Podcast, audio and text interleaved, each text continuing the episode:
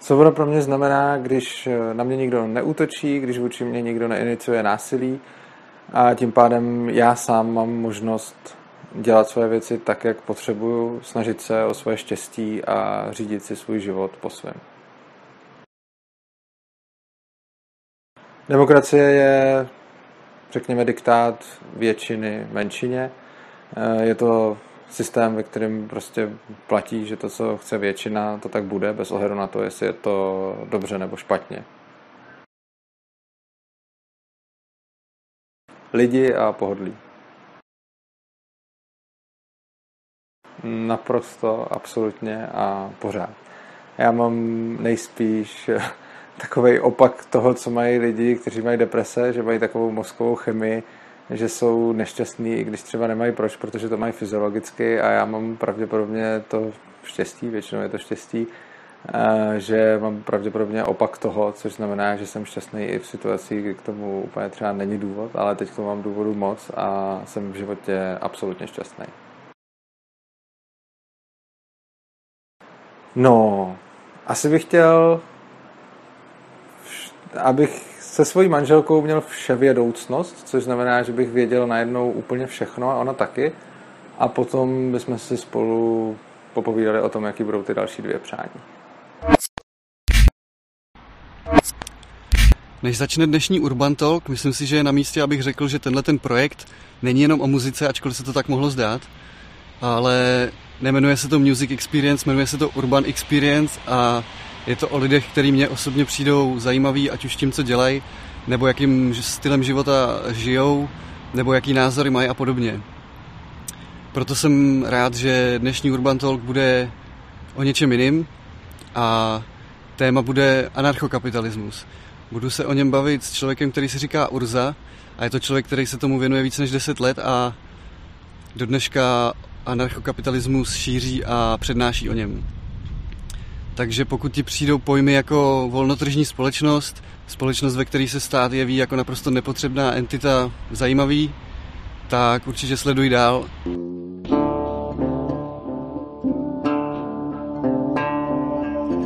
OK. První otázka teda bude, odkud se vůbec anarchokapitalismus vzal? Kdo s tou myšlenkou přišel? No, anarchokapitalismus má takové dva základní kořeny. Eh, už jak to slovo napovídá anarcho a kapitalismus. Eh, ten první kořen je vlastně anarchismus, což je tak stará myšlenka pravděpodobně jako vláda sama. Eh, první zmínka je v 6. století před naším letopočtem, kde o tom psal Lao Tse. A nějakým způsobem anarchismus žil stále dál a dál až v 19. století vzniknul anarchoindividualismus. Těch anarchistických škol a proudů je strašně moc. A anarchoindividualismus eh, je směr, který klade důraz na osobnost člověka a na to, že by neměl být člověk nucen například násilím dělat něco, že člověk je víc než, eh, že vlastně člověk má žít sám pro sebe a ne pro nějaký kolektivismus, jako entitu třeba národa a podobně. Samozřejmě, že lidi ano, že jsou, když chtějí se združovat, ať se združují, ale že vlastně anarchoindividualismus klade, eh, klade důraz na práva, svobody a potřeby člověka jako takového a vlastně třeba odmítá to, že by potřeby národa byly nad potřebami jedince. To je ten jeden z těch pilířů. Eh, z toho pilíře mimo jiné vyplývá to, že bychom neměli iniciovat agresi a fyzické násilí vůči lidem, kteří sami o sobě nikomu nic nedělají. A ten druhý pilíř, kapitalismus, ten, je, ten vlastně vychází z rakouské ekonomické školy, a ten první pilíř byl, řekněme, etický, ten druhý je ekonomický a ten vlastně ukazuje, že státní zásahy jsou neefektivní a rakouská ekonomická škola je strašně velký ekonomický směr. Jedni, jedním z jeho reprezentantů je například eh, von Hayek, držitel Nobelovy ceny za ekonomii. Eh, dalšími významnými představiteli je třeba Ludwig von Mises eh, a další. Eh, z rakouské ekonomické školy zejména vyplývá kritika socialismu a proč socialismus jako takový vlastně nemůže fungovat a že to není jenom, že se to dělalo špatně, ale skutečně tahle, ten ekonomický směr ukazuje, že ani když by tam byli strašně čestní lidé, kteří se hrozně snaží a kteří vlastně eh, opravdu chtějí dělat všechno správně, takže i kdyby chtěli, tak to, tak to ani nemohou udělat tak dobře jako volný trh. A tyhle ty dva směry byly dřív vlastně dost oddělené a nikoho nenapadlo je spojit. Oba dva ty směry, anarcho-individualismus i rakouská ekonomická škola jsou vlastně z 19. století.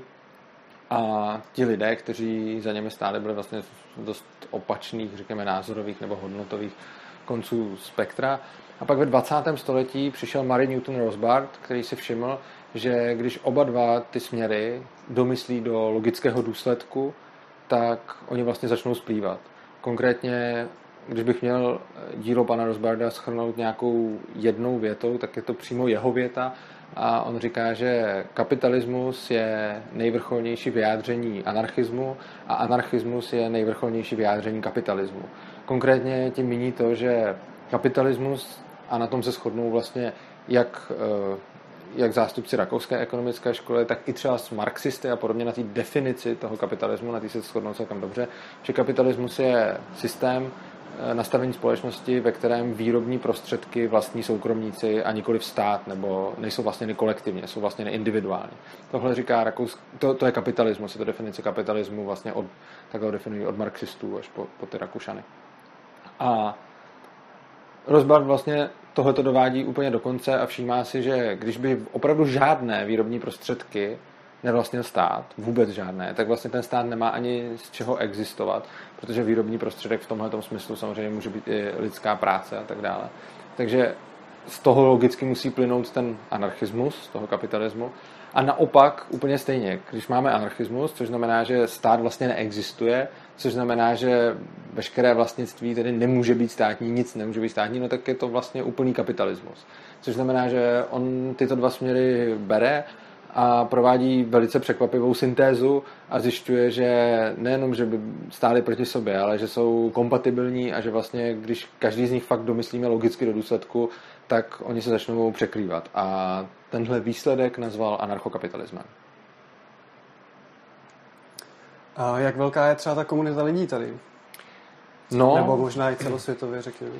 To je zajímavá otázka. On samozřejmě nikdo nemůže vědět, kolik je na světě nebo i v České republice anarchokapitalistů, protože my nejsme nějaká politická strana, ne- neevidujeme si členy a tak dále. Každopádně zajímavé je, že já, když jsem se o tyhle ty věci začal zajímat, což je před více než deseti lety, tak tady v Čechách bylo libertariánů opravdu já nevím, metaforicky řečeno pět a půl, prostě prakticky žádní libertariáni. Eh, libertarián je nadmnožina, eh, je pojem anarchokapitalista, to je zastánce žádného státu, pojem minarchista je zastánce minimálního státu a libertarián jsou všichni tyhle ty lidi dohromady. Takže libertariáni tady prakticky nebyli, anarchokapitalistů tady bylo opravdu minimum. A my jsme před mnoha lety uh, založili ještě spolu s dalšími pár libertariánů, v podstatě to byla skoro celá česká libertariánská scéna, uh, institut Ludvíka von Misese, který doteď existuje, teď ho spravujeme s manželkou a tehdy nás tady bylo opravdu málo a snažili jsme se nějakým způsobem tyhle myšlenky propagovat, psali jsme o nich, dělali jsme, co jsme mohli, pořádali jsme letní školy a tak dále. A v zásadě se pořád nedařilo s nimi proniknout nějak eh, k širší veřejnosti, což se začalo dařit přibližně před dvěma lety, takže jsme se strašně snažili po dlouhou dobu a neslo to až takové výsledky. Ale asi tak před těmi dvěma roky se nám konečně podařilo eh, pronikat i do médií, i do velkých médií. Eh, o anarchokapitalismu se začínají zajímat lidi. Teď zrovna dneska jsem viděl, že někdo z poslanců přímo napsal někam na svůj Facebook, ne, že by se on k anarchokapitalismu hlásil, ale říkal, proti tomu je i Babiš anarchokapitalista nebo něco takového, což znamená, že to slovo už proniká do mainstreamu, dříve nikdo neznal. Když, když jsem přednášel, tak jsem se ptal třeba lidí, kdo z vás někdy slyšel pojem anarchokapitalismus a často nikdo. Teď vlastně, když už někdy jdu někam přednášet a zeptám se, kdo už to někdy slyšel, tak všichni. Jo, takže ty poslední dva roky na české libertariánské scéně udělali obrovský boom. To hnutí se strašně moc rozrůstá tou poslední dobou. A jsme na tom rozhodně, jako i z celosvětového hlediska je česká libertariánská scéna strašně dobrá, zdravá a velká. A patříme mezi víceméně asi tak nejúspěšnější libertariánské scény ze světa, ta česká. Jako. A těžko ale říct, kolik těch lidí je, je jenom vidět, že jich je mnohem víc, než jich bylo dřív.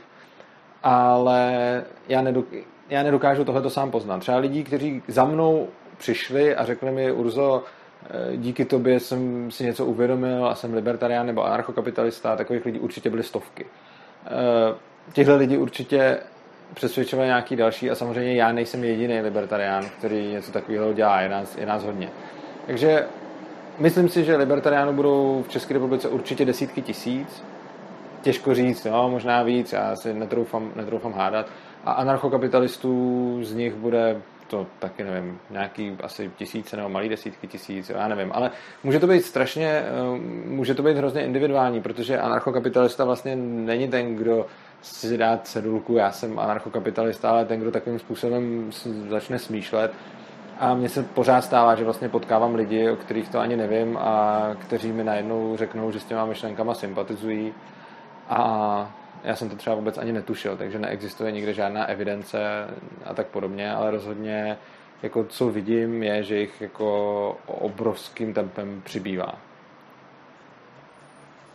A kdybych se k tomu jako do toho tématu chtěl dostat, doporučil bys mi třeba nějakou knížku na začátek nebo něco takového? Určitě. Uh, záleží asi, co bys byl za člověka a jakým, co by ti víc vyhovovalo. Jo? Takže třeba Eh, strašně záleží na tom, jestli se člověk k tomu dostává z toho etického pohledu nebo z toho ekonomického pohledu. Jo? Oni jsou to vlastně fakt takový dva proudy, který eh, se v tom anarchokapitalismu spojují. A je to opravdu, že jeden říká prostě stát je nemorální, neetický a je třeba ho zavrhnout z etických důvodů. A ten druhý proud říká, ta ekonomie říká, my vůbec nehodnotíme, jestli ten stát je etický nebo neetický, ale jenom sledujeme, že je neefektivní. No a pak samozřejmě záleží, co komu, třeba mě osobně k tomu přivedla ta ekonomická, jako zájem ekonomický o efektivitu, ale časem se pro mě mnohem důležitější stala ta otázka té etiky, která mě ze začátku moc nezajímala. A pro lidi, kteří by se chtěli spíš něco dozvědět z té ekonomie, tak zase záleží, jak moc jsou jak moc jsou třeba analytičtí, jak moc jim vadí číst něco, co je prostě dlouhý a je to těžký čtení, tak třeba pro tyhle ty lidi bych doporučil knihu Lidské jednání Human Action od Ludvika von Misese, což je úžasná knižka, která naprosto skvělým způsobem ukazuje vůbec to ekonomické myšlení, ale má problém v tom, že třeba mě tahle ta knižka přijde úžasná, přišla mi i čtivá, akorát, že má, já nevím, 900 stran nebo něco takového, takže to asi moc lidí třeba nebude chtít číst. Pak samozřejmě nějaký jednodušší ekonomický pojednání jsou třeba od uh, Newtona Maryho Rosbarda uh, právě um, teď mi to vypadlo uh, Men, Economy and State. A to je knížka, ve který tak nějak to je jako celkem čtivá knížka, ve který nějakým způsobem velice hezky vysvětluje tu ekonomii, pak samozřejmě z těch ekonomických můžu též doporučit toho uh, von Hayeka. A co se týče té etické větve, tak eh, tam jsou určitě zejména ty knihy od toho Maryho Rosbarda, eh, zejména bych doporučil For a New Liberty, eh, Manifest svobody jsme to vydali, jsme to vydali v češtině pod Ludwig von Mises institutem. A pak jsou určitě další autoři, jako třeba Volta Bloka, můžu já doporučit, je to můj oblíbenec.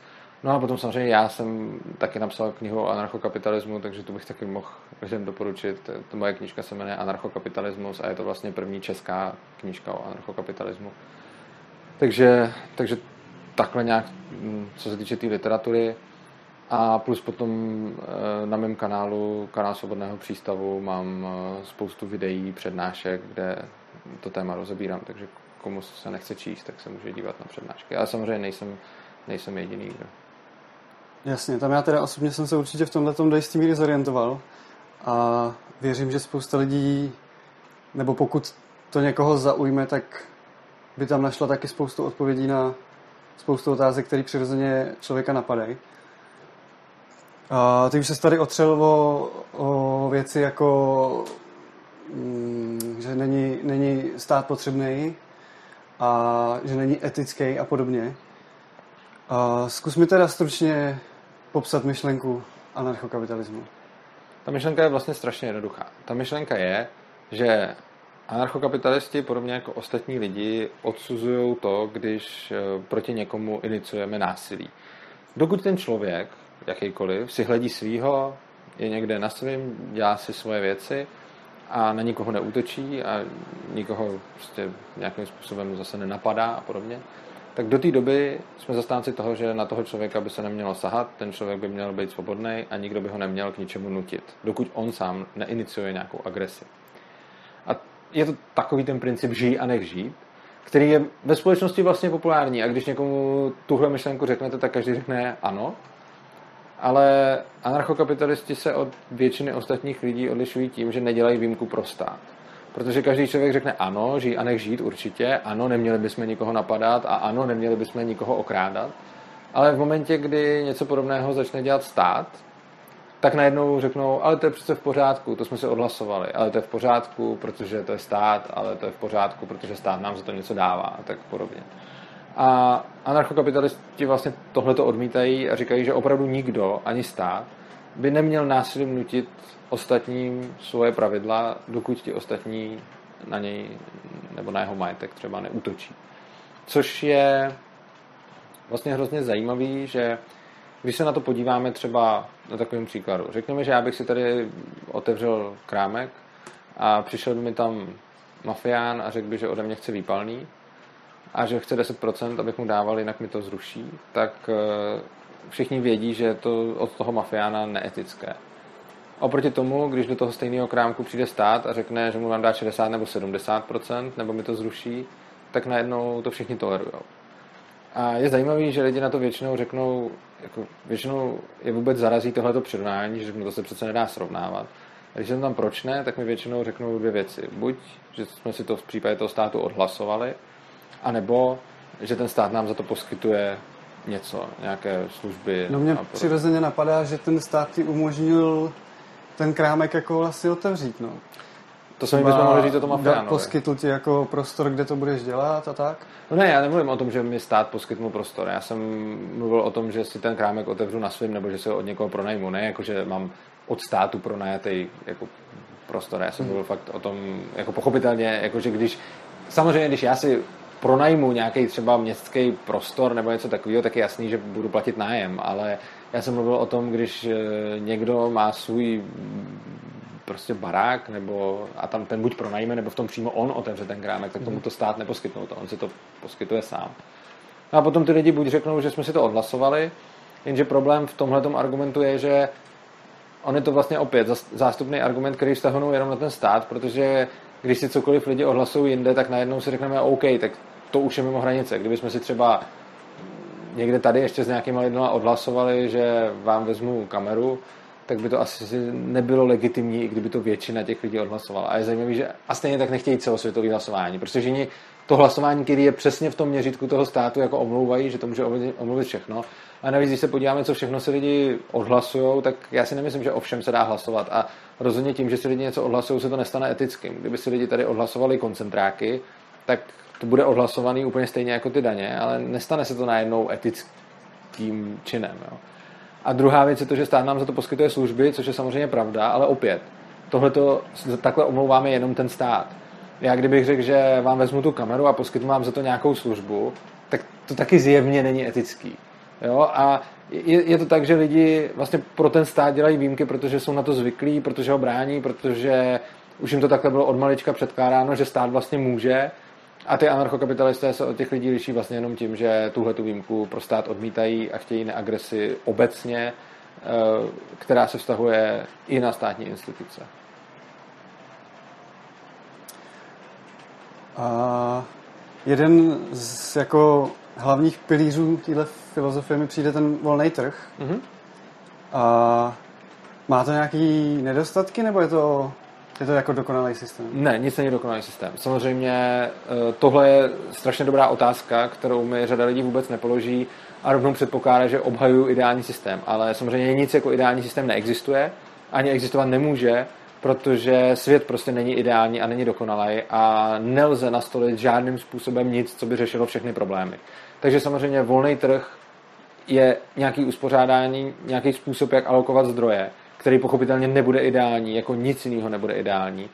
A rozhodně i na volném trhu se budou, bude vyskytovat spousta problémů a rozhodně zrušení státu není všelékem na všechny problémy lidstva. To rozhodně ne.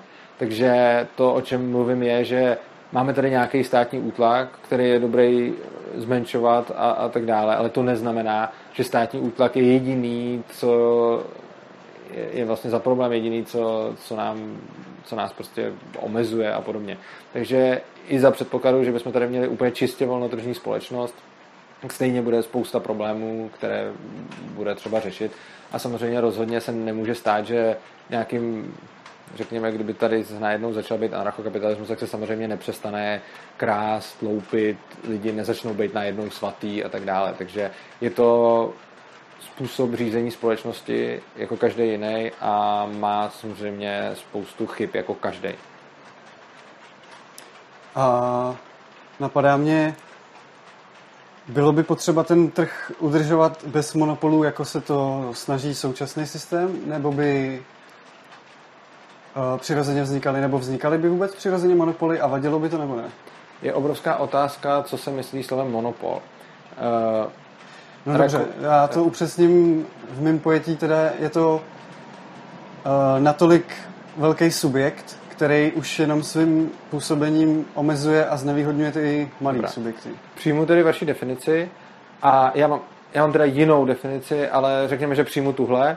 Eh, jakoby já bych monopolem nazýval ten subjekt, který skutečně nemá konkurenci, že ta konkurence má zabráněný vstup do odvětví a on skutečně má to monopolní postavení. Ale teď teda řekněme, že v rámci tohle rozhovoru budeme používat definici monopolu a monopolu budeme budeme, budeme tomu, že to je teda to... ta předfáze okay. ještě, ještě... Já tomu říkám dominantní hráč na trhu, okay. ale budeme tomu říkat monopol, klidně. Takže dobře, máme teda dominantního hráče na trhu, neboli podle téhle terminologie monopol. Ty by rozhodně na trhu nějakým způsobem vznikaly. O tom žádná. Na druhou stranu, e, sám o sobě takovejhle v úvozovkách monopol, tedy jenom dominantní hráč na trhu, podle mě tohle to samo o sobě nevadí, dokud e, mají ostatní subjekty možnost do toho odvětví vstupovat a dokud má někdo možnost mu konkurovat. Což dokud není zakázáno státem nebo nějakým zákonem nebo tím, že se vydávají licence na to, kdo vůbec smí takhle podnikat, tak ta konkurence působí i ve chvíli, kdy třeba na tom trhu zrovna není, ale jenom by hrozilo, že vstoupí. Což znamená, že máme nějakou firmu, krásný příklad takového v úzovkách jakoby monopolu je třeba Standard, nebo byl Standard Oil, což je, eh, nej, byla to velká firma na petrolej eh, v 19. století a na přelomu 19. Eh, 20. století a ta v USA prostě drtila konkurenci a měla tuším ve svém maximálně, jako v té době největší jako slávy, tak měla asi 96% trhu. A zajímavé bylo, že téhle firmě neustále vznikala nová konkurence. Jo? Prostě pořád na, na celém tom území, kde ona podniká, tak se furt někdo snažil, protože eh, ten petrolej byl jako hezký výnosný biznis, takže tam ostatní se furt snažili vstupovat do odvětví. A Standard Oil dělal všechny ty jak se říká, nekalý obchodní praktiky, takže dumpingové ceny, skupování konkurence, jako eh, stlačování cen dolů a tak dále. A bylo to opravdu takový to úplně taky ten nejdrsnější kapitalistický přístup, kdy prostě vyloženě jako drtil tu konkurence. A ta konkurence to vážně nemohla moc ustát, takže oni většinou fungovali chvilku, on je potom požral, koupil je a tak dále. Zajímavé na tom bylo to, že ono to sice vadilo ty konkurenci, ale nevadilo to spotřebitelům. Proč? Protože tím, jak neustále někde byly dumpingové ceny, tím, jak se neustále snažil být efektivnější, no tak on, aby tu konkurenci dokázal držet v šachu, tak musel být hrozně dobrý. Což znamená, že on neustále inovoval, neustále se byl před tou konkurencí a ano, využíval bez pochyby proti té konkurenci výhody toho, že je velký, toho, že je mnohem bohatší, toho, že má úspory z rozsahu a všechno tohle to využíval. On dělal dokonce i to, že třeba platil železnici eh, navíc za to, že nepřevážela petrolej konkurence a tak dále. Takže prostě on vyloženě ten trh ovládal jako všemi prostředky, nicméně výsledkem toho bylo, že za tu dobu, co tahle ta firma byla na trhu, tak eh, neustále klesala cena toho petroleje, přesně protože on, jak se furt snažil být dobrý a furt se snažil být lepší než všichni, tak přichá, přišel se s celou spoustou zlepšení a tím pádem to tomu trhu vlastně prospívalo. Eh, ty ceny byly neustále dole i kvůli tomu, že byly dumpingový a tak. Za tu dobu, co tenhle ten obrovský gigant takhle prosperoval, tak ta cena toho petroleje se, ví, já se teď nepamatuju úplně z hlavy, ale myslím, že šla třeba na čtvrtinu oproti tomu, čili, jako tam byl hodně velký pokrok. No a Zajímavé bylo, že, že toho potom začala využívat i ta konkurence, takže například e, nějaký chlápek, to se pak zjistilo jako z deníku jeho, že on e, původně mu chtěl konkurovat, vybudoval si fabriku a on ho skoupil. po druhý se mu to stalo zase, no a po třetí už tu fabriku budoval schválně tak, že už počítal s tím, že ho skoupí a že jenom chtěl vysponovat tu cenu, aby na tom, aby na tom vydělal. Takže na tom vydělávali i někteří ti konkurenti tímhle tím způsobem. Eh, někteří jiní zase dělali to, že tam, kde byla dumpingová cena, tak oni od něj kupovali ten petrolej a převáželi ho do míst, kde on ho prodával dráž a konkurovali mu jeho vlastním petrolejem. Takže zase ono, když se, ty, eh, když se tyhle, ty, mm, když tam není žádný ten jako úřad pro kontrolu hospodářské soutěže a podobně, tak sice tohle to může dělat i ten velký hráč, ale oni na to můžou všichni reagovat úplně stejnýma způsobama. Což znamená, že absurdně můžou jemu konkurovat jeho vlastníma výrobkama, který nakoupili jinde a převezli. No a potom tenhle ten stav prostě trval dlouho, rozhodně ke spokojenosti zákazníků, rozhodně ke spokojenosti toho giganta, ne moc ke spokojenosti jeho konkurentů, i když některých jo, některých ne. No a nakonec ty konkurenti protlačili kongresem to, eh, že mu ten monopol zatrhuje, že mu to firma nějak rozdělili a, a podobně. No a výsledkem bylo, že cena toho petroleje stoupla. Takže to je krásná ukázka toho, že vlastně ano, na volném trhu může občas vzniknout tohle, čemu říkáte monopol, ale ten monopol, který vznikne na volném trhu, a je tam strašně důležitá ta podmínka, že musí být neustále nemůže být nikdo zakázáno vstupovat do toho odvětví, nesmí to být nějaká licence a podobně. Musí to být prostě rozhodně volná soutěž. Tak v tuhle chvíli nevadí, když někdo zaujme dominantní pozici na trhu. Začne to vadit v momentě, kdy tam jsou státní regulace a tam skutečně můžou být potom ty monopoly škodlivý. Což znamená, že když někdo získá obrovský eh, jako segment trhu a najednou si začne diktovat zákony, začne si diktovat, že každý, kdo to chce dělat, musí mít licenci, začne si diktovat různé podmínky na to, jak se to má dělat a různě to regulovat, tak v ten moment je ten monopol škodlivý. Což znamená, že ten monopol sám o sobě jakoby nevadí, ale vadí v momentě, kdy eh, ho začne, kdy mu začne stát dávat to monopolní postavení a tu výsadu. A teď přijde taková série otázek, který okay. už si dostal určitě několikrát a odpovědi na ně se dají určitě najít v záznamech z těch tvých přednášek. Nicméně já jako přesně tak možná, možná budu i jako skákat z jednoho na druhý, jo, takže to se omlouvám především potom posluchačům, že se možná budou trochu ztrácet, ale doporučuji se podívat na kanál Svobodného přístavu pro kontext. Ale to jsou prostě věci, co mě vždycky jako blesknou hlavou a hmm. úplně si nedokážu doplnit tu odpověď. A jedna z nich je třeba, jak se určuje ten určitý standard kvality těch služeb nebo těch institucí, jako třeba máš školství nebo soudnictví a ve volném trhu si představím, že prostě budou různé školy, AK jako různé firmy, ty si vybereš, co ti bude vyhovovat. A kdo zaručí, že dostaneš to dobré vzdělání? Nebo že ten tvůj doktorský jako papír, že ty jsi pan doktor, je zárukou toho, že máš ty kvality? Eh, no, pochopitelně na volném trhu, kde bude volnotržní vzdělávání a budou různé lékařské instituce, eh, pravděpodobně nebude existovat nic jako jeden papír, ty seš pan doktor. Jasně. Ono to nedává úplně smysl. Eh, bude existovat diplom z té a té univerzity a ta uh, univerzita bude buď za něco stát nebo nebude. Ostatně máme to podobný i dneska v trzích, které nejsou tak regulovaný. Třeba já jsem programátor a mám nějaký certifikáty na to, že něco umím a můžu ukázat zaměstnavateli, mám tento certifikát, který mi vystavil tento subjekt a on na základě toho si může jako říct, to mě zajímá, nebo to mě vůbec nezajímá. Je v tom a... případě ale potřeba, aby znal tu danou instituci, kterou si třeba vystudoval. Uh, aby ano. věděl, že ten certifikát je přesně známkou těch stejných kvalit jako... Uh, ano, ale v případě třeba těch lékařů tohle to pravděpodobně bude chtít znát pojišťovna a ne pacient, protože Eh, já když, se budu, já když budu pojištěnec, tak ta pojišťovna samozřejmě nebude chtít platit svoje peníze za to, abych já chodil k doktoru, který nemá nic vystudovaný a který je nějaký řezník a moje zdraví ještě zhorší a, ta, a tu pojišťovnu ta pak bude stát ještě víc peněz.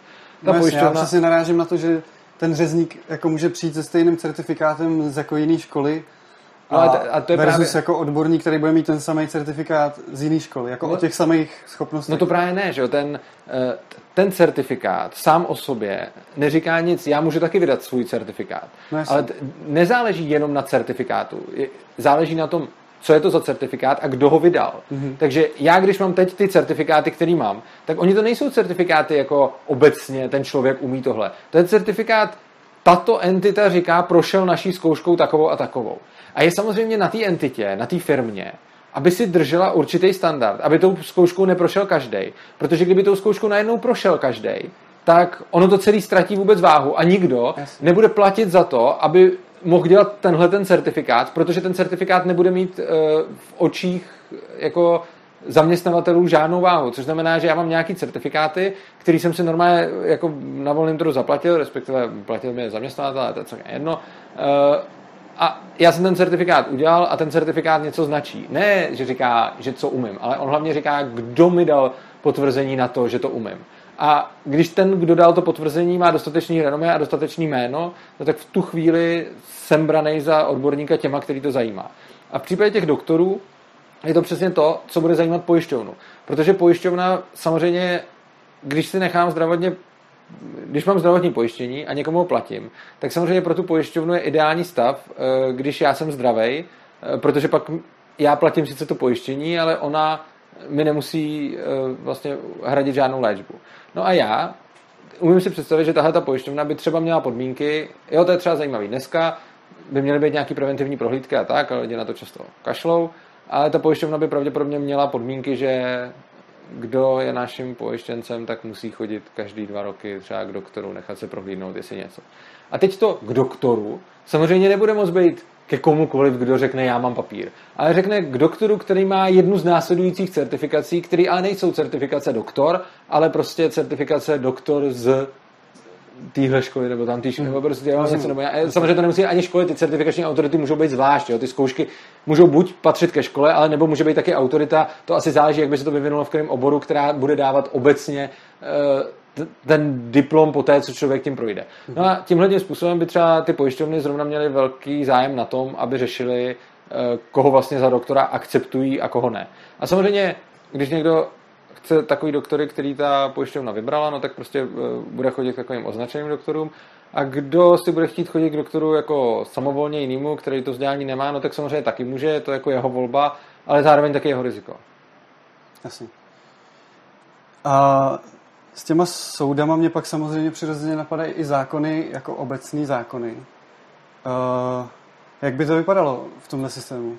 Jako existovalo by něco jako jednotná ústava? Pravděpodobně ne. Uh, respektive, ono je strašně těžký pře- odpovídat na otázky, jak by to vypadalo a ten důvod je ten, že je to podobné, jako kdyby jsme tady teď byli za socialismu zabraného režimu a teď třeba, já nevím, auta vyrábí stát vlastně, všechno vlastně dělá stát, potraviny zajišťuje stát. A teď by mi někdo položil otázku, no jo, a když ty teda chceš kapitalismus, aby auta nevyráběl stát a aby, eh, já nevím, obchody s potravinama nezajišťoval stát, tak jak by to teda vypadalo potom v kapitalismu na tom trhu?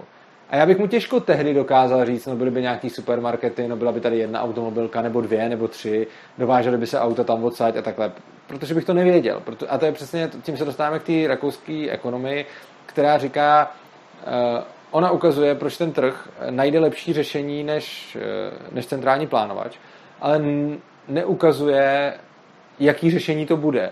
Ostatně, kdyby to dokázala ukázat, tak by se to dalo centrálně naplánovat. Jo?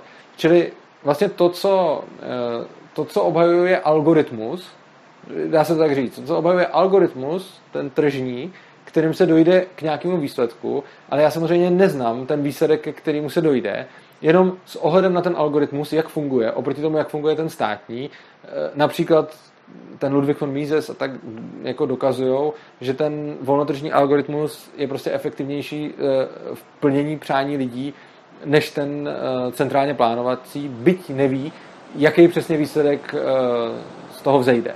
Což znamená, že je strašně důležitý uvést, že než jakoby na cokoliv odpovím, jak bude vypadat, tak je to, tak to není jediná možnost, jak to může vypadat. Je to jedna z možností, jak by to třeba mohlo vypadat. A dávám to fakt jenom pro představu. Ale šance, že miliony podnikatelů po celém světě, kteří se tím budou zabývat, vymyslí něco lepšího, než vymyslím já tady, je prakticky jistota. Takže to, co řeknu, je jako možnost, jak by to třeba mohlo vypadat. A je to podobný odhad, jako kdybyste se mě za socialismu ptali, eh, jak bude vypadat trh, já nevím, s botama, a já bych teď začal vymýšlet, který značky bot a, a, a jak budou prodávat, v jakých segmentech, kolik bude luxusních, kolik bude běžných a tak dále. Taky bych to ani omylem jako ne, ne, netypnul.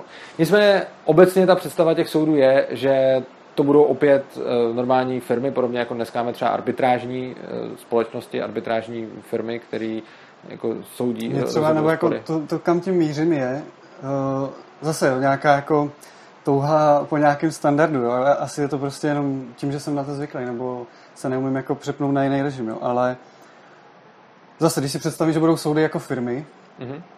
tak si neumím představit, jak potom člověk bude jednat, nebo že bude nějaký přestupek a ty půjdeš za tím, kdo ti jako nabídne lepší trest? Ne. Uh, tohle samozřejmě nedává vůbec smysl, protože kdyby si lidi vybírali, uh, zase, říkám, hypotetická možnost, jak by to třeba mohlo vypadat, ale třeba zrovna nemůže to vypadat nelogicky, protože jako je absolutně nelogický, aby někdo spáchal přestupek a potom se podle toho, co se spáchalo, každý šel za soudcem, který ho si vybere. To nedává úplně smysl. Ale co třeba už smysl dává je, že dva lidi, kteří mají spor, tak každý si platí třeba paušálně nějakou agenturu, která mu zajišťuje bezpečnost. Ku příkladu, stejně jako si teď platím, já nevím, třeba zdravotní pojištění, nebo si, když jdu do ciziny, tak si zaplatím prostě komerční cestovní pojištění a tak dále, nebo si platím pojištění auta a tak podobně, tak si můžu takhle paušálně platit uh, službu bezpečnosti, což znamená, když někdo třeba okrade nebo mi něco udělá, tak ta firma půjde a začne to řešit.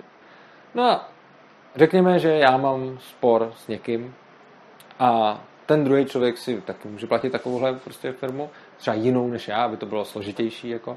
Takže jsou to dvě firmy, které vlastně jsou nějak nezávislé na sobě, každý si je platíme a teď máme spor a třeba, já nevím, najednou dojde k nějakému konfliktu a podobně. A teď já přijdu za tou svojí firmou, on za tou jeho firmou a každý řekne, hele, on mě napad, chci to řešit a běžte a, a nějak to srovnejte. Že? No a teď samozřejmě ty dvě firmy, by první hloupý nápad, který by každý měl jenom dobře, tak oni půjdou a postřílí se. Ale to je přesně to, co jim se úplně nevyplatí, protože na rozdíl od států, kdy když oni válčí, tak to platí někdo jiný, tak ty firmy si to platí sami, což znamená, že kvůli sporu těch lidí jim se nevyplatí rozbíjet si věci a kupovat za vlastní peníze prostě drahou eh, nějakou techniku nebo cvičit si lidi a tak dále, kteří tam potom umřou a postřílí se, to prostě nedává úplně smysl. Což znamená, že tyhle ty dvě firmy pravděpodobně budou to muset nějak řešit a budou to muset řešit často, protože často se jejich zákazníci dostanou do konfliktu. No a tam se přímo nabízí řešení. Jedno z možných je, že přímo když já budu uh, uzavírat tu smlouvu s touhletou svojí agenturou, která mi bude nabízet nějaké služby, že mě bude třeba ochraňovat a podobně, tak v téhle smlouvě rovnou bude seznam soudců a bude tam napsáno, když bude sporný případ, a druhá strana nebude spolupracovat, tak se obrátíme na jednoho z těchto těch soudců, který tam budou dopředu jako vyjmenovaný.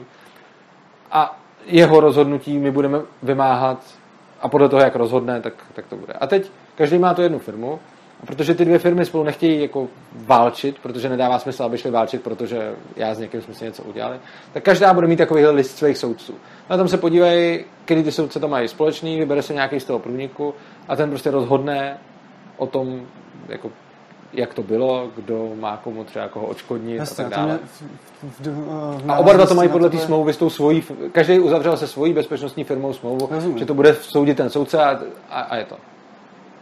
A napadá mě teda jenom, uh, mohlo by v tomhle systému dojít na odnětí svobody? Uh, teoreticky asi ano, ale mně se to úplně nezdá ten trest. Ono obecně vězení a odnětí svobody mi přijde jako strašně stupidní způsob obecně trestání. A to teď bez ohledu na stát.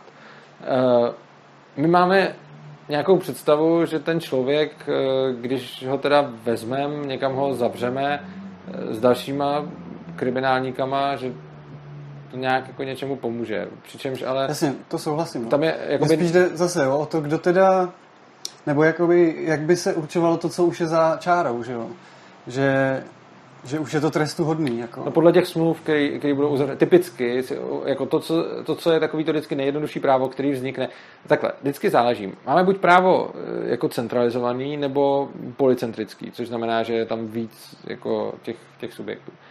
Ty práva, které vznikají ze spoda, většinou se shodují na nějakém nutném minimu, eh, což typicky znamená většinou konvergují k ochraně vlastnických práv. Takže eh, a to vlastnických práv, včetně práv ke svému tělu, jakože já vlastním sám hmm. sebe, což znamená, když mi někdo ublíží, tak je to zase útok na moje vlastnické práva, takže proti mému tělu, mému majetku a tak dále.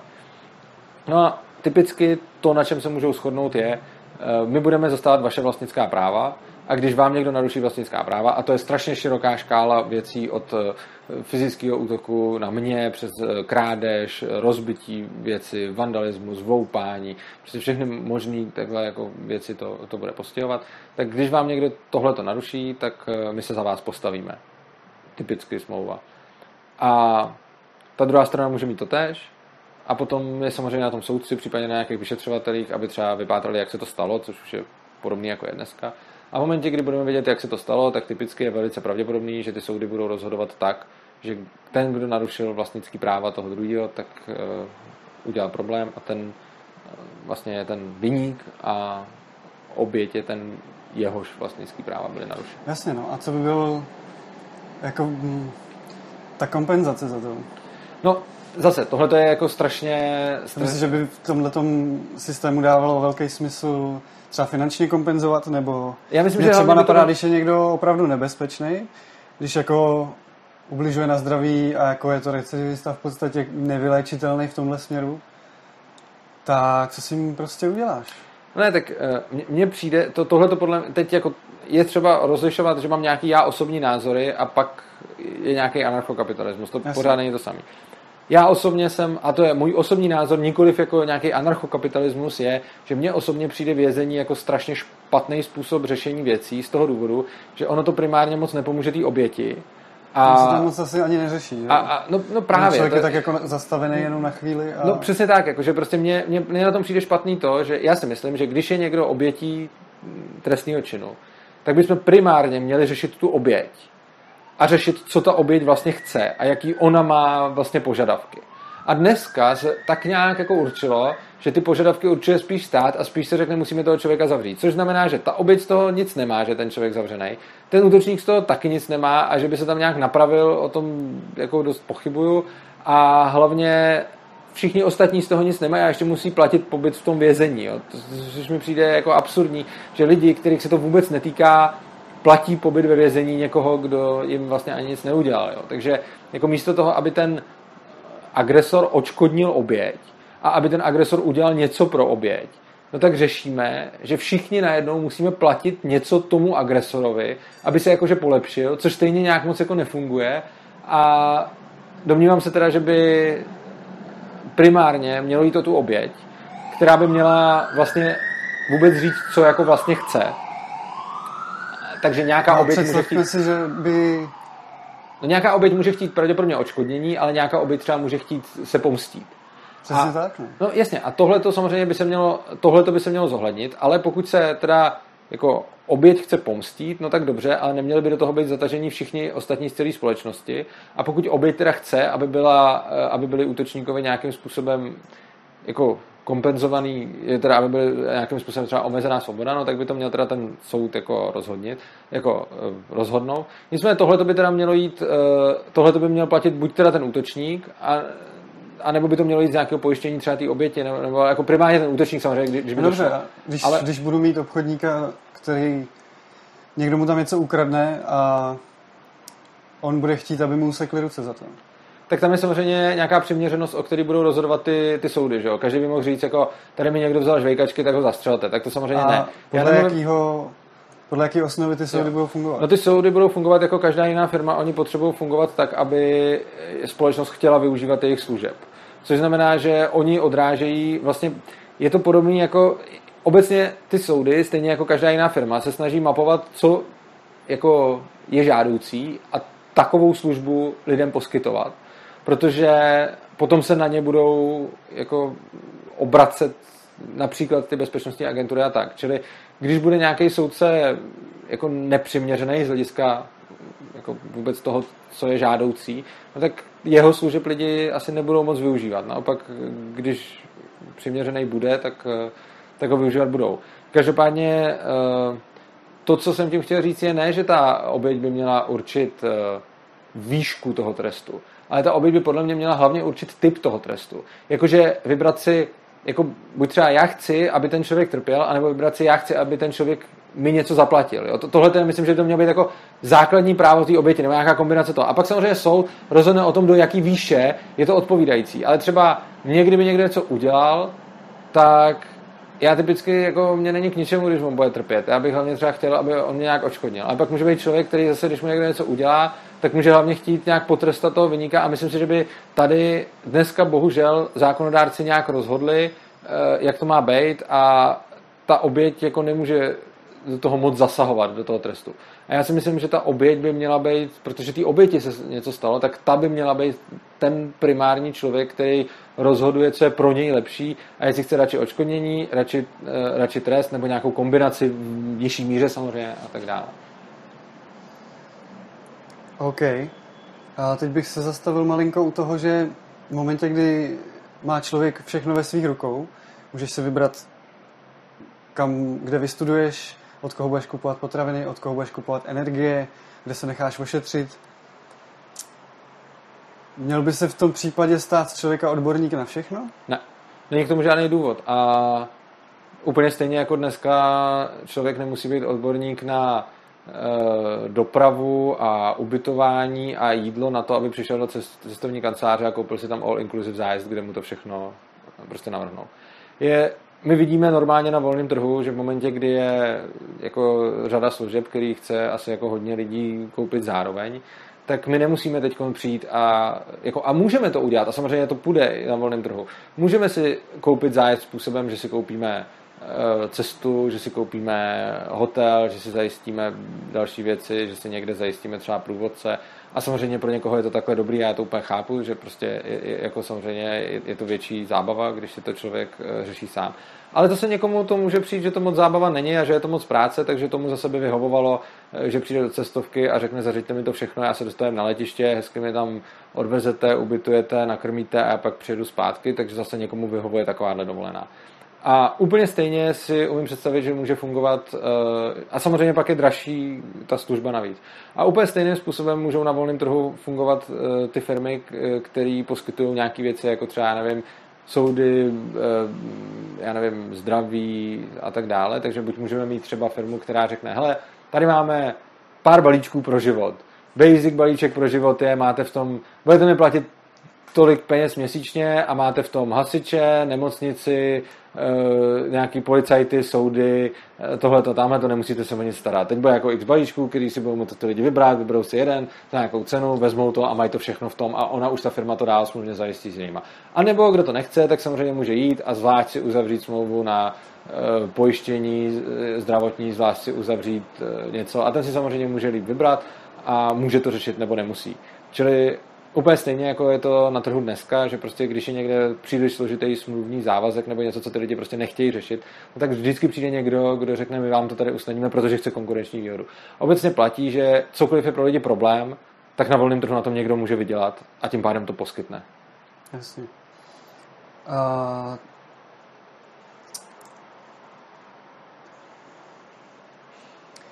Ještě mě napadají takové uh, věci, které Zase no, uh, abych si představil, že si to jako každý řeší sám, tak je potom hrozně těžký si představit, že nebude jednodušší mít jako nějakého zástupce. Jo. A to je třeba hranice státu nebo mezinárodní smlouvy a takovéhle věci. Samozřejmě mezinárodní smlouvy jsou asi tak jedno z nejobtížnějších témat, ale já bych ještě, než se k tomu vyjádřím, rád řekl, k tomu každý řeší sám.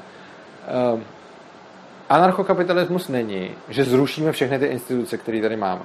Anarchokapitalismus je, že je přestaneme monopolizovat. Jo, všichni ví, že monopoly a takový ty hard monopoly, kdy někdo fakt dostává tu licenci, jsou jako špatný. Ale když ten monopol dělá stát, tak mu to všichni promíjejí. A anarchokapitalisti neříkají, pojďme vyhodit eh, nemocnice, školy a všechno státní do povětří a prostě to tady nebude. Anarchokapitalisti říkají, tomu rozumím, ale... dovolme tomu vznikat konkurenci. Eh, což znamená, že ty instituce tady můžou klidně zůstat, ale ať jim můžou jiné instituce konkurovat a ať nikdo není nucený platit ty, co tady jsou, ale ať si vybere, jestli chce platit ty, co tady jsou, nebo nějaký jiný prostě. A co se týče mezinárodních dohod, tak eh, já si osobně myslím, je důležité si uvědomit na to, že já nemluvím o něčem daleko spíš než o tom, že by se změnila společnost na bezstátní. To ani nejde udělat do zítra. Ne, nemůžeme předpokládat, že teď tady máme stát a zítra najednou stát nebude a, a budeme tady v nějakém vzduchoprázdnu tomu neodpovídá žádná ani společenská dynamika, ani to není pravděpodobný scénář, ani to není možný a ani se to prostě nestane. Takže tohle o tom vůbec nemá cenu jako ani jako spekulovat, co by kdyby. To, o čem já mluvím daleko spíš než takovýhle stav, který by najednou nastal, je určitá evoluce, proměna, určitá společenská dynamika, která bude nastavená stylem pojďme zmenšovat stát. A nemusíme ho zmenšovat stylem, že, že budeme mu za, jako rušit ty instituce, ale spíš nechme lidi v jednotlivých oborech, ať ke státu vytvářejí nějaký paralelní struktury, nechme lidi, ať eh, státu konkurujou, vezmeme státu ten monopol a nechme lidi, ať poskytují ty služby taky a ať si každý vybere, jestli chce tu státní nebo jinou, ale ta jiná ať je pro boha neregulovaná, jo, to je strašně důležitý. Jo, často se řekne, hele, ale tady už můžete mít soukromí školy. No moc ne. Ono tady může člověk mít soukromou školu, ale za první musí ministerstvo povolit, že si ji vůbec může otevřít, což často mimochodem nepovoluje. Teď jich třeba, myslím, 21 jich zamítli teď. Jo, a za druhý, eh, když už ji povolí, tak vlastně ten stát strašně moc reguluje, co tam ten soukromník může dělat, což je jako napad. To, o čem mluvím, je opravdu nechat ty soukromníky, ať udělají alternativu, jakou chtějí, a když to bude špatná alternativa, no tak zanikne, protože ji nikdo nebude chtít využívat. A když to bude dobrá alternativa, tak naopak zanikne ten, ten, ten No ale rozumím. Mně spíš a, se kříží jo. jako ta představa v momentě, kdy řeknu, dobře, vezmeme fungující jako ministerstvo zahraničních věcí, ta instituce zůstává, Já bude, chci dostat, tomu, bude vyjednávat tyhle věci a v momentě, kdy bude mít konkurenci... Ne, k tomu, tomu se snažím dostat. Uh, ono, ono na některé otázky nejde odpovědět rovnou, protože jim většinou předchází tříhodinová přednáška a já se snažím to fakt jako zkrátit, ale vím tu, vím tu otázku, vím, že jsem na ně ještě neodpověděl a dobídám se k tomu. Takže to, o čem mluvím, je tahle ta společenská dynamika a rozhodně nebude z ničeho nic to začít rušit všechno nějak naraz. Takže jedno po druhém ten stát postupně zmenšovat. Je velice pravděpodobný, že zrovna mezinárodní vztahy by byla asi tak ta úplně poslední věc, která by se nějakým způsobem rušila. Uh, protože, nebo, nebo prostě to, takže umím si představit, že třeba, nevím, můžeme zrušit nebo omezit zákonník práce, pak můžeme nějakým způsobem liberalizovat školství, můžeme eh, nechat větší volnost v zakládání alternativních škol, pak můžeme nechat větší volnost v zakládání alternativních třeba nemocnic, nebo já říkám alternativních, já myslím, nestátních. Jako. A samozřejmě ty lidi jim nechat, ať neplatí do toho státního systému, ale ať si radši, když chtějí, budou platit někde jinde, že jo tímhle tím způsobem to postupně může, ten stát se může zmenšovat a zmenšovat. A pravděpodobně jako úplně poslední věci by tam zbyly právo, jeho vymáhání, soudy a zahraniční politika. A nakonec bych si dovedl představit, že když už všechno bude mít svoji konkurenci, což znamená i ty soudy a nějaká bezpečnost, tak tam pak zůstane ta zahraniční politika a osobně si myslím, že v tomhle stavu eh, by se ten stát mohl transformovat vlastně na entitu, která bude zvenku vypadat jako stát, pro jednání s těma ostatníma zahraničníma subjektama. Ale zevnitř to vlastně bude firma, jako, jako právnická osoba. Přesně tak, v tom smyslu, že ona bude, eh, ona bude umožňovat, zajistíme vám tady eh, smlouv, vydáme vám pas prostě, nebo něco takového, bude tam do zahraničí, eh, může tam mít někde ambasádu a může tam být prostě, tady se vás postaráme, když tam budete mít problém a plaťte nám za to nějaké pojištění, plaťte nám za ten pas peníze, který nás uživí a tak dále. A tímhle tím způsobem to teda zevnitř může být jako firma vlastně a zvenku to může být stát. Důležitý, jo, důležitý eh, rozdíl mezi tím státem a firmou eh, není ani tak v tom, jak se to jmenuje, jak se to prezentuje a tak dále, ale hlavně v tom, a to je vlastně to jediné, co anarchokapitalisti odmítají, je to, aby ten stát násilím třeba se na svoji eh, činnost vybíral peníze od těch, kteří je dávat nechtějí, aby vybíral peníze za služby, které neposkytnul lidem a tak dále. Což znamená, že eh, ten rozdíl vlastně je, že když, v momentě, kdyby to bylo dobrovolný, tak už tím se naplní ta vize. Což znamená, že vlastně my můžeme říct, já sice říkám bezstátní společnost, ale kdybych řekl jako dobrovolný stát, což je vlastně oxymoron, tak je to vlastně to, o co anarchokapitalistům jde. V dnešní době mi přijde, že to, co žijeme teď, je v podstatě kombinace kapitalismu a socialismu, kde se neustále snažíme vyvážet ten správný poměr tý jako zdravý konkurence versus ohleduplnost na slabší, znevýhodněný, starší a podobně. Je v anarchokapitalismu místo na ten ohled?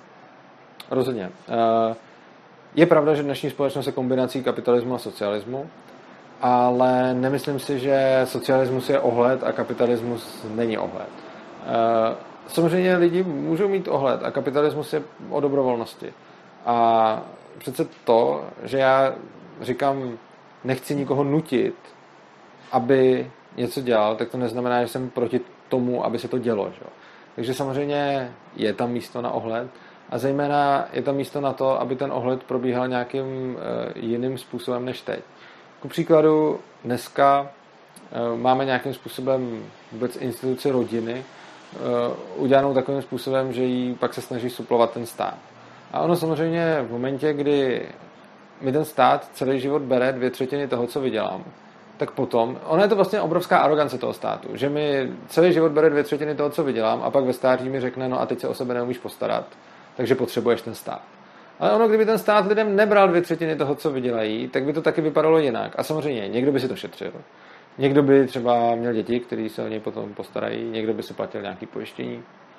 Zkrátka myslel bys na to, už by si s tím myslel žil. by se s tím počítat, se postarat ale ono se s tím takhle počítalo vlastně i v dřívějších dobách. Jako tam často byla velice pevná jako rodina, eh, že prostě ty rodiče třeba věděli, že ty děti se o ně budou muset postarat, tak asi taky nebylo v jejich zájmu se s nima rozhádat a být na ně prostě zlý a podobně, protože potom by se na ně ty děti taky mohly vykašlat. Eh, což znamená, že tam byla jako motivace navíc, proč by ta rodina měla nějakým způsobem držet pohromadě. A když teď vlastně ten stát říká, no tak my vám budeme celý život brát vaše peníze a potom se za ty peníze o vás budeme starat, no tak eh, v tom okamžiku najednou už ten člověk nepotřebuje nutně vycházet s těma dětma ani s těma rodiči. Čímž samozřejmě netvrdím, že by spolu děti a rodiče měli vycházet kvůli tomu, aby se měl o ně kdo postarat, ale prostě rozhodně to byla motivace a ta rodina byla silnější a momentálně tuhle tu funkci e, začíná přebírat stát, vlastně nějakým způsobem ji už, ji už převzal. Je pravda, a... že jsou lidi naučený si říct, že od 60 se o ně vlastně někdo postará. Jo, že? přesně tak, ano. A, a protože to máme dneska jako normu, tak e, vlastně to lidi moc neřešejí a není to ani třeba, ale ono nic takového by jako norma vlastně být nemuselo, ale to neznamená, že starý lidi budou v úplně stejné situaci, jako jsou teď, akorát, že se o ně nikdo nepostará, ale ono je třeba zvážit, že těm lidem někdo něco napřed celý život velmi masivně krát a potom, ejhle, vy jste starý a nemáte z čeho byste žili, že? Ale tak ono skutečně jako to souhrný zdanění, včetně všech povinných poplatků a podobně, se pohybuje mezi 60 a 70 procenty. To je strašně moc. To znamená, že dvě třetiny z toho, co za život vypro, vyprodukuju, si vezme stát a jednu třetinu mi nechá.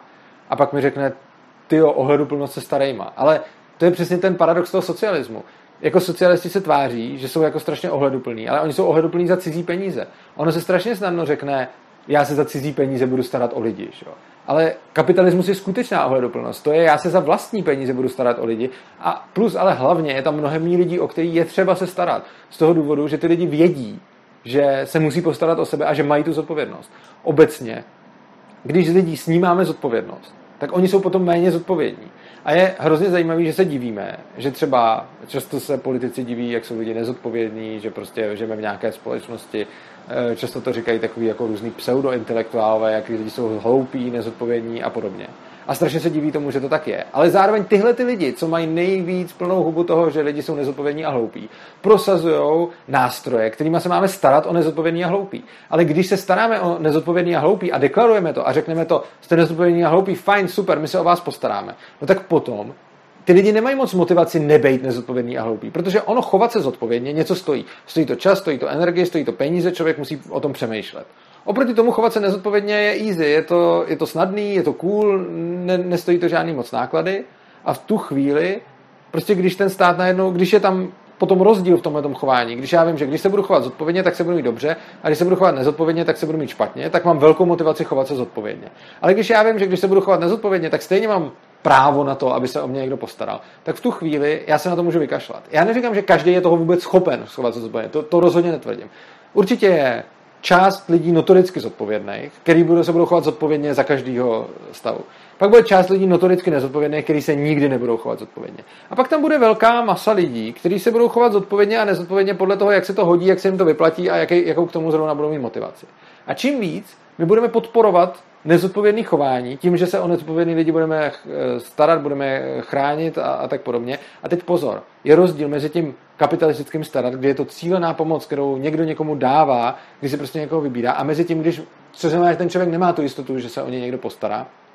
A často to taky tak dřív bylo, že třeba se často staral, že se ty chudí dělili, a to často používají různý jako starobince a podobně, na zasloužilý a nezasloužilý. Že třeba zasloužilý chudej byl ten, co celý život pracoval a teď je chudej, protože třeba měl úraz a nezasloužilý chudej byl tehdy ten, kdo třeba celý život chlastal a tak je chudej, protože to všechno propil. No a ty lidi prostě věděli, že musí být zasloužilý chudý nebo bohatý, ale že prostě když nezasloužilý chudej, tak se, tak se bude mít špatně. No což znamená, že byla velká motivace nebejt nezasloužilý chudej. Že? Ale když mi řekneme všichni bez ohledu na všechno mají právo na to, aby pak něco dostali od ostatních, no tak snižujeme tu jejich motivaci. Ale teď, co ono je horší, tím, jak jich přibyde těch nezodpovědných, tak ten stát má najednou mnohem větší argument na to, aby říkal, podívejte se, kolik je tady nezodpovědných lidí, o ty se musíme postarat. No a oni znova se o ně bude víc starat, tak oni zase přibydou. A takhle jich bude furt přibývat a přibývat, což se děje mimochodem. A oni mají potom děti. A samozřejmě ty děti vychovávají, ty děti vidí, co dělají jejich rodiče. A když dítě vidí, že rodič je skutečně zodpovědný, stará se, hlídá si finance a všechno, tak to vezme jako normu a začne to pak dělat taky. Když dítě vidí, že rodič tohle to nedělá, že je nezodpovědný a podobně, no tak to, to dítě to taky se nenaučí a nezačne to dělat. No a tímhle tím způsobem ten stát vlastně pěstuje ty nezodpovědný a čím víc přibývají, tím více používá jako argument k tomu, že je třeba se o ně víc starat a tím více přibývá, což je v podstatě taková nekonečná spirála. A mimochodem je zajímavé, že to vidíme vlastně na všech západních demokraciích. Vidíme to, že ten trend je jasný. Jdeme k socialismu. Demokracie inherentně směřuje k socialismu, protože ty nezodpovědní lidi si budou dál volit politiky, kteří nabízejí ochranu nezodpovědných a to bude produkovat další nezodpovědný. No a tohle se v každé té zemi děje třeba jinak rychle, ale vidíme, že prakticky ve všech těch zemích se to děje a myslím si, že je to velký problém a že můžeme, když se podíváme teď, jakým způsobem tady byla svoboda v 90. letech a jaká je tady svoboda teď, když se podíváme na stejný trend v Německu, ve Velké Británii, tam samozřejmě ten mezník nebyl až tak 90. let, a když se podíváme do USA a podobně, tak jsou to všechno země, které byly nějakým způsobem měly svobodu a lidi měli hodně zodpovědnosti a teď postupně, postupem času ten stát z nich tu zodpovědnost stále sundává a sundává. No a to nebude končit dobře.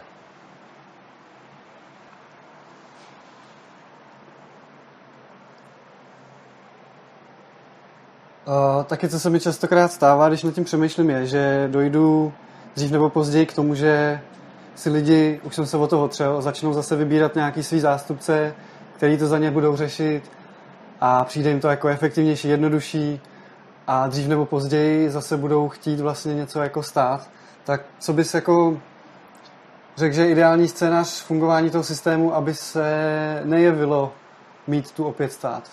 No, ono není vůbec nic proti ničemu zvolit si svého zástupce v jakýkoliv oblasti, dokud mě k tomu nikdo nenutí.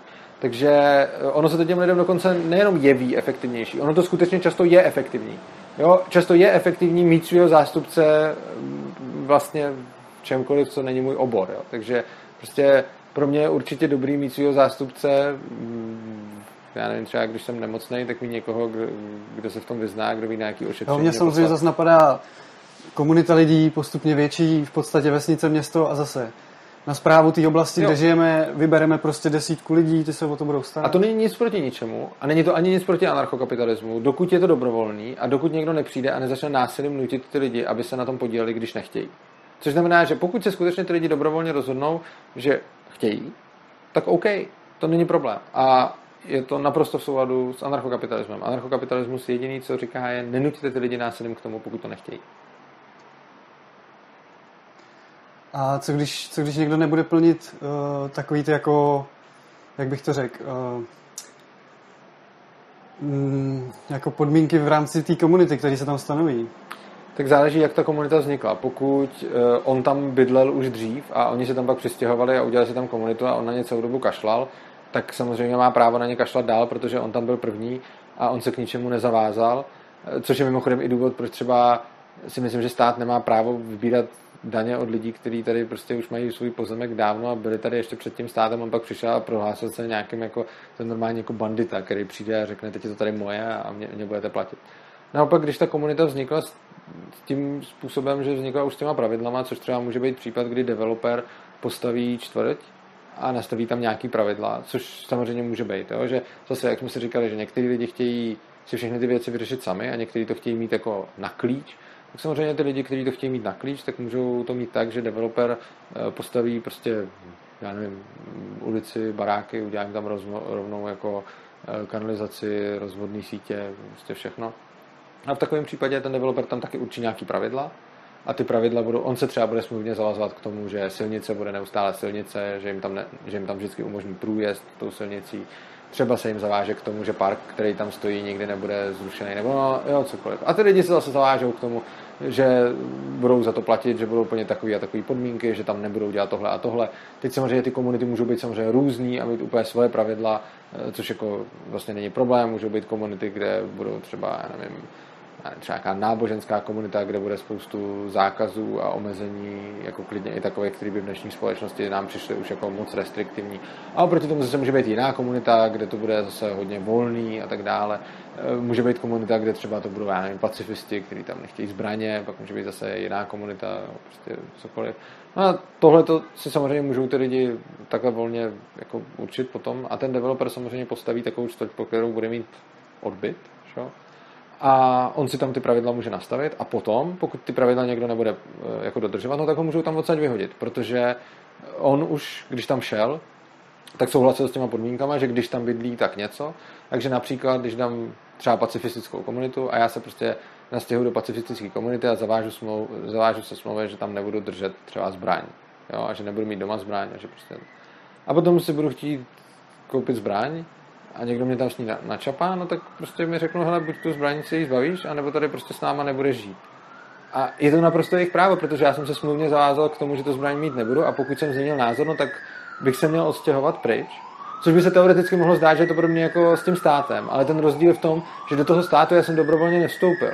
Jo, ten, ten stát přišel na můj pozemek a řekl, tady budeš dodržovat moje pravidla. Ale tady je to něco jiného. Tady já jsem koupil od developera něco, co bylo původně jeho a já jsem to koupil s nějakýma podmínkama, s kterými já jsem souhlasil, naprosto explicitně. A řekl jsem, jo, tady chci být a pak jsem ty podmínky porušil, což není ten případ státu, protože tam jsem s těma podmínkama jako nikdy nesouhlasil, jako nikdy jsem nepodepsal nějakou smlouvu, že Eh, že, že tohle to budu respektovat a tak, tam by byly vnuceny. Že? A samozřejmě by někdo mohl říct, jako tu smlouvu si schválil tím, že si nikam neodešel, jenže to přesně potom už neplatí na ty, co tady byli dřív než ten stát, že tady prostě byly rozhodně tady spousta rodin, kteří mají svoje pozemky dávno před tím státem a ten stát přišel po nich a pak najednou řekl, no, vy tady máte sice svoje pozemky už, už jak dlouho, ale teď jako tady vládneme my a vy budete dělat to, co řekneme. To prostě není ten případ. OK, poslední otázka teda. Okay. A ty systémy, co, co jako lidi zkoušeli do dnešní doby, tak se dřív nebo později uh, staly buď utopií, anebo prostě nefunkční. A samozřejmě i takovýhle systém, jako je anarchokapitalismus, věřím, že by procházel neustálým vývojem a jako tweakováním, prostě úpravama, aby ten algoritmus se v podstatě vychytával.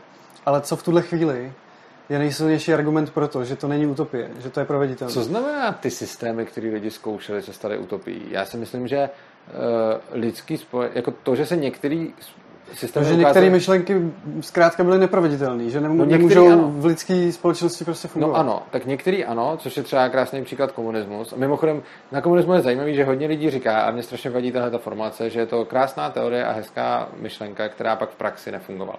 To není pravda. Komunismus byl vyvrácený už roku 1870 Karlem Mengrem, mimochodem jedním z, mm, vlastně ze zakládajících lidí rakouské ekonomické školy, který prostě už jasně ukázal na subjektivní teorie hodnoty, proč komunismus nefunguje, proč je prostě milný a proč se Marx mýlil.